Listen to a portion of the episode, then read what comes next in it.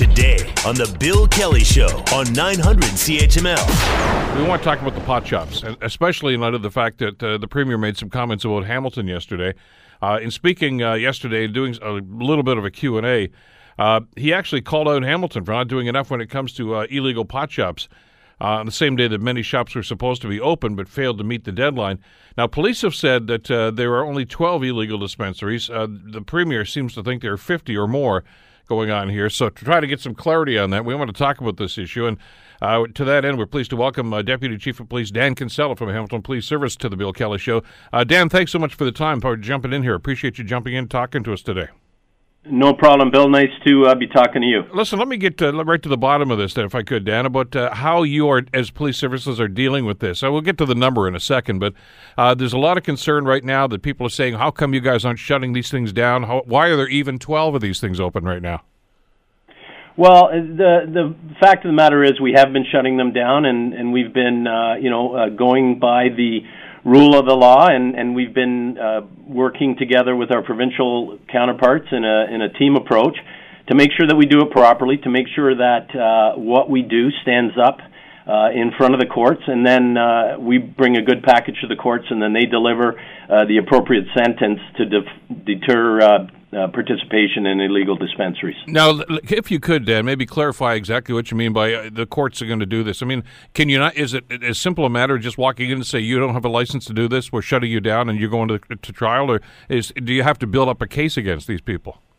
Yeah, we do. It's it's much more complicated than that. If it was that easy, we would have them all shut down. But uh, you know, it takes about uh, two days of uh, surveillance and gathering information to be able to write the information to obtain a search warrant.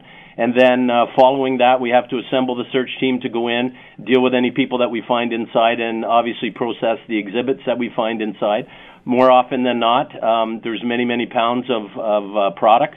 Uh, there's money that has to be, uh, you know, counted and seized and appropriately um, uh, put into our, our property branch. And uh, then we have to do the follow up work, processing the individuals that are found inside, laying the appropriate charges, bringing the charges before the courts. And, and as you uh, probably know, since January, we have been uh, locking and barring um, uh, entry to the premises once we do uh, take them over. And that's to prevent them from going back the next day and reopening. So uh, there's a lot to it. There's a lot of work that's involved from uh, our officers and our, our provincial counterparts. And uh, I just want to commend the great job that uh, the men and women of the Hamilton Police and the uh, uh, the counterparts on the provincial team are doing to uh, bring an end to this problem that we have in Hamilton. You mentioned something that I had heard anecdotally as well, Dan. That sometimes you will close these things down after you've done all the, the, the due process that you've just outlined here, and in some cases these things just open up a day or two later. Yeah, and that's what we found um, uh, certainly prior to legalization, but even post legalization, before uh, we were able to do the research and, and uh, effectively use the provisions of the Provincial Cannabis Act to uh, lock and bar them. And and what it comes down to basically is uh, this is a uh, you know a cost reward business that they're in, and if the courts are going to be delivering penalties uh, like peace bonds and and small dollar fines um, it's just worth their while to keep going and keep uh, getting back into the business. The locking and barring of the premises has proven successful to prevent them from uh, opening up again the next day. Uh, but some of that uh, is going to be before the courts soon, and you know it's really going to depend on the decisions of the courts uh, which way this goes. How many uh, cases do you have pending right now? Do you, uh, do you have that off the top of your head, Dan? I don't have it, but we have well over a hundred charges before the courts, and we have um, 18 uh, places locked down right now. And, uh, you know, we're just working our way through the system. The individuals that are there, we're beginning to uh, see some fines coming out of the court, so we're paying very close attention to that. And uh, we'll see uh, and hope for uh, fines and, and penalties that are a deterrent. Uh, Dan, listen, I know it's a busy day for you, and I really appreciate you jumping in. I could hear the sirens in the background, so obviously things are going to get a lot busier for you in the next little while. So, thanks so much for jumping in and uh, clarifying this for us. Appreciate it. No problem. Nice to talk to you, Bill. Take, Take care. care. That's uh, Deputy Chief of Police Dan Kinsella from Hamilton Police Services. So listen, let, us let's, let's delve into this a little bit further. That's that that's the statistical area from from the police as to how they're dealing with this. I want to bring Jack Lloyd into the conversation. He's a lawyer representing uh, uh, Patients Access uh, for Medical Marijuana, cannabis lawyer and activist, and uh, we've had Jack on the pro- program before uh, to try to get some clarity about how this is actually happening with the industry and and how the, the what the police are doing and what the provincial law and federal law is doing are having an impact on this. Jack, thank you for being with us today. Appreciate it. Oh, that's my pleasure, Bill. Thank you for having me. You, uh, you just heard uh, from uh, Deputy Chief Dan Kinsella about how Hamilton Police Services are handling this. Uh, there's a concern here and, and, a bit of a conflict here about what police seem to think is, is an illegal shop and, and what the, some of the, the people that are operating these businesses right now seem to think is very legal and above board. Could you explain exactly what the, the conundrum seems to be here? Uh, well, it's a problem of the government's own making ultimately, and I, I don't envy Hamilton Police. Certainly, they're just trying to do their jobs, but they have been put in a very difficult situation by the provincial government. This was very clearly indicated by the, uh, quite frankly, outrageous and disappointing comments by the premier in regards to uh, the the dispensary situation in the city of Hamilton. So, uh, at its core, the main issue is the ability for sick people to access their medicine. And there was a court ruling in August of 2017 in the city of Hamilton that urgent uh, enforcement priorities do not trump patient access rights. And so essentially what the the provincial government did was introduce a law to get around a court order that said that if you want to shut down a medical cannabis dispensary, you have to go to court um, and prove that the uh, at that time, the access to cannabis for medical purposes regulation was constitutional. And so they never did that. Instead, they took the easy way out, which was to draft uh, the Section 18 of the Cannabis Control Act 2017. The big problem uh, for Hamilton Police, uh, and in fact any police uh, uh, services in Ontario, is that the order explicitly states that Hamilton Police Services and um, all other police services in the province of Ontario uh, are to enforce this order. So, really, the question that police need to be asking is whether the shops are medical and whether the shops are in compliance with the court order. So, uh, it's not nice and it's difficult, but uh, certainly there are thousands of very sick people who rely on these shops to access their medicine. So hearing uh, Premier Ford make those disparaging comments was extraordinarily disappointing uh, for this community of people, and I anticipate that we'll be going to court to to to seek a remedy. Yeah, but Jack, we've got to put this in perspective. We have to recall that this uh, his chief of staff just a couple of weeks ago was the one that called out police services right across the province to go in there and start busting these places and closing them down. Uh, well, certainly, in, I think that the the closest uh, uh, case I can think of would be one called Roncarelli and Duplessis, in which uh, the government is really, uh, by government I mean the legislative and executive branches of government, are really uh, overstepping their jurisdictional authority here. The court's made a ruling, and if they want to uh, uh, go against that ruling, then they need to come to court, right? They can't just uh, have police um, uh, become judge, jury, and executioner on this important issue. Uh, and at its core, sick people are suffering, and, and police don't want that either, right? Like the police are not interested in infringing the, the, the charter mandated rights of medical cannabis patients, but this uh, the way that this law is being applied, that's what's happening.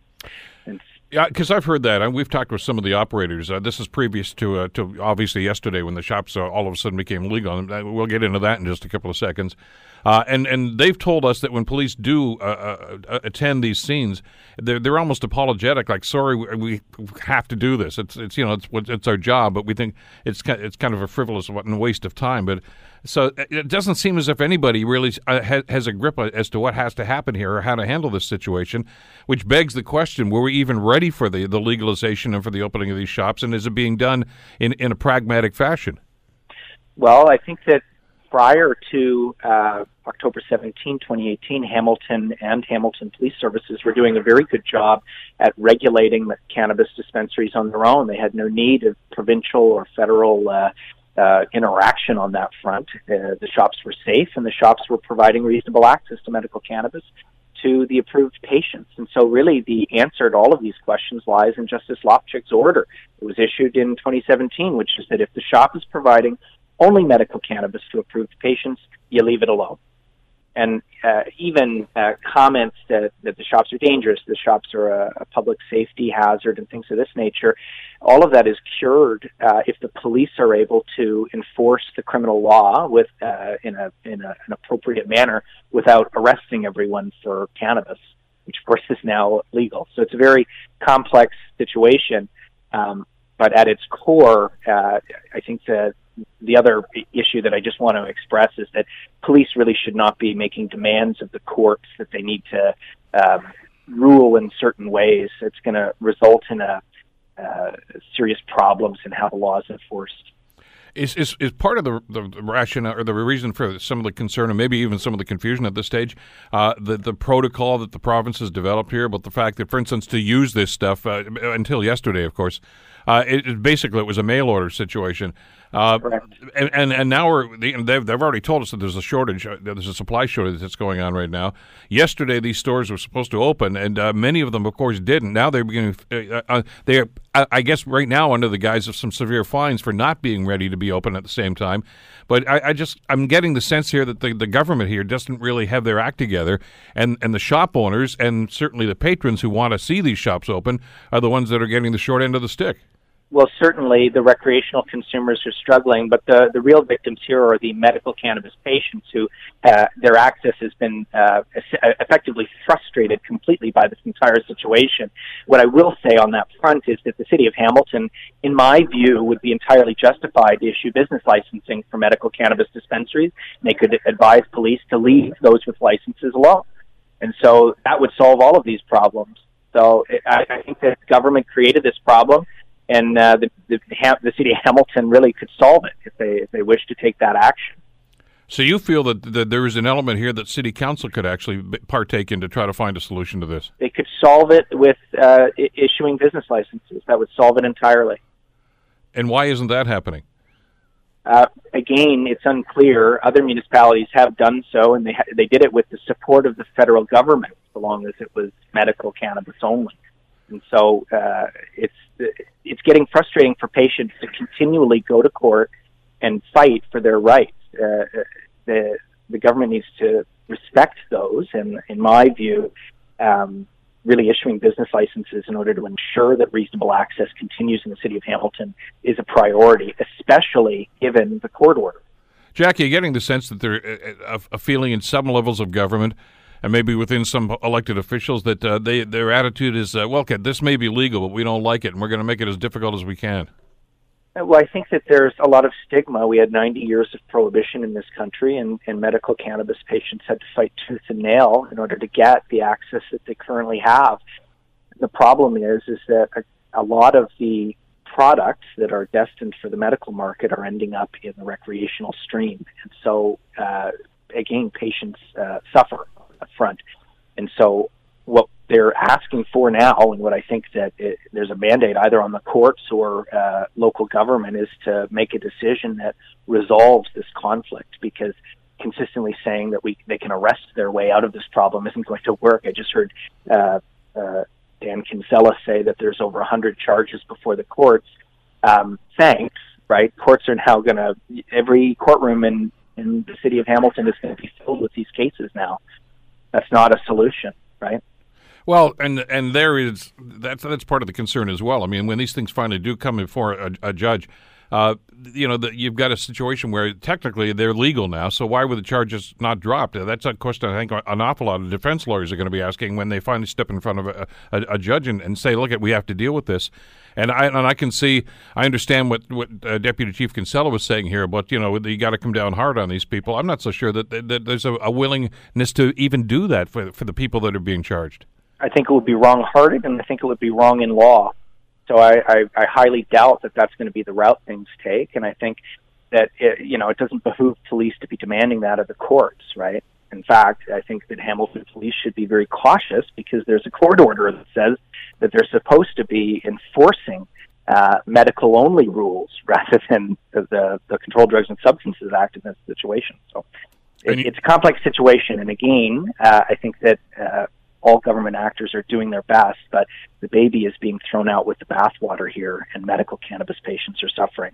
Well, and uh, I guess uh, just to wrap this up, it'd be awfully nice if uh, the Premier uh, did a little research before he started uh, flapping off of what, uh, what's going on here when it comes to the numbers as well.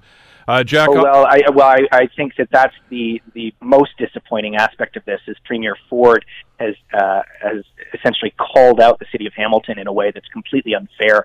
The city of Hamilton had probably the best, safest, and uh, uh, uh, most reliable uh, cannabis scene in the entire country, and now he's uh, he's saying that that's inappropriate and awful in some manner. Um, medical cannabis patients certainly don't agree with that, and now they're suffering the consequences of Ford's bizarre position on this.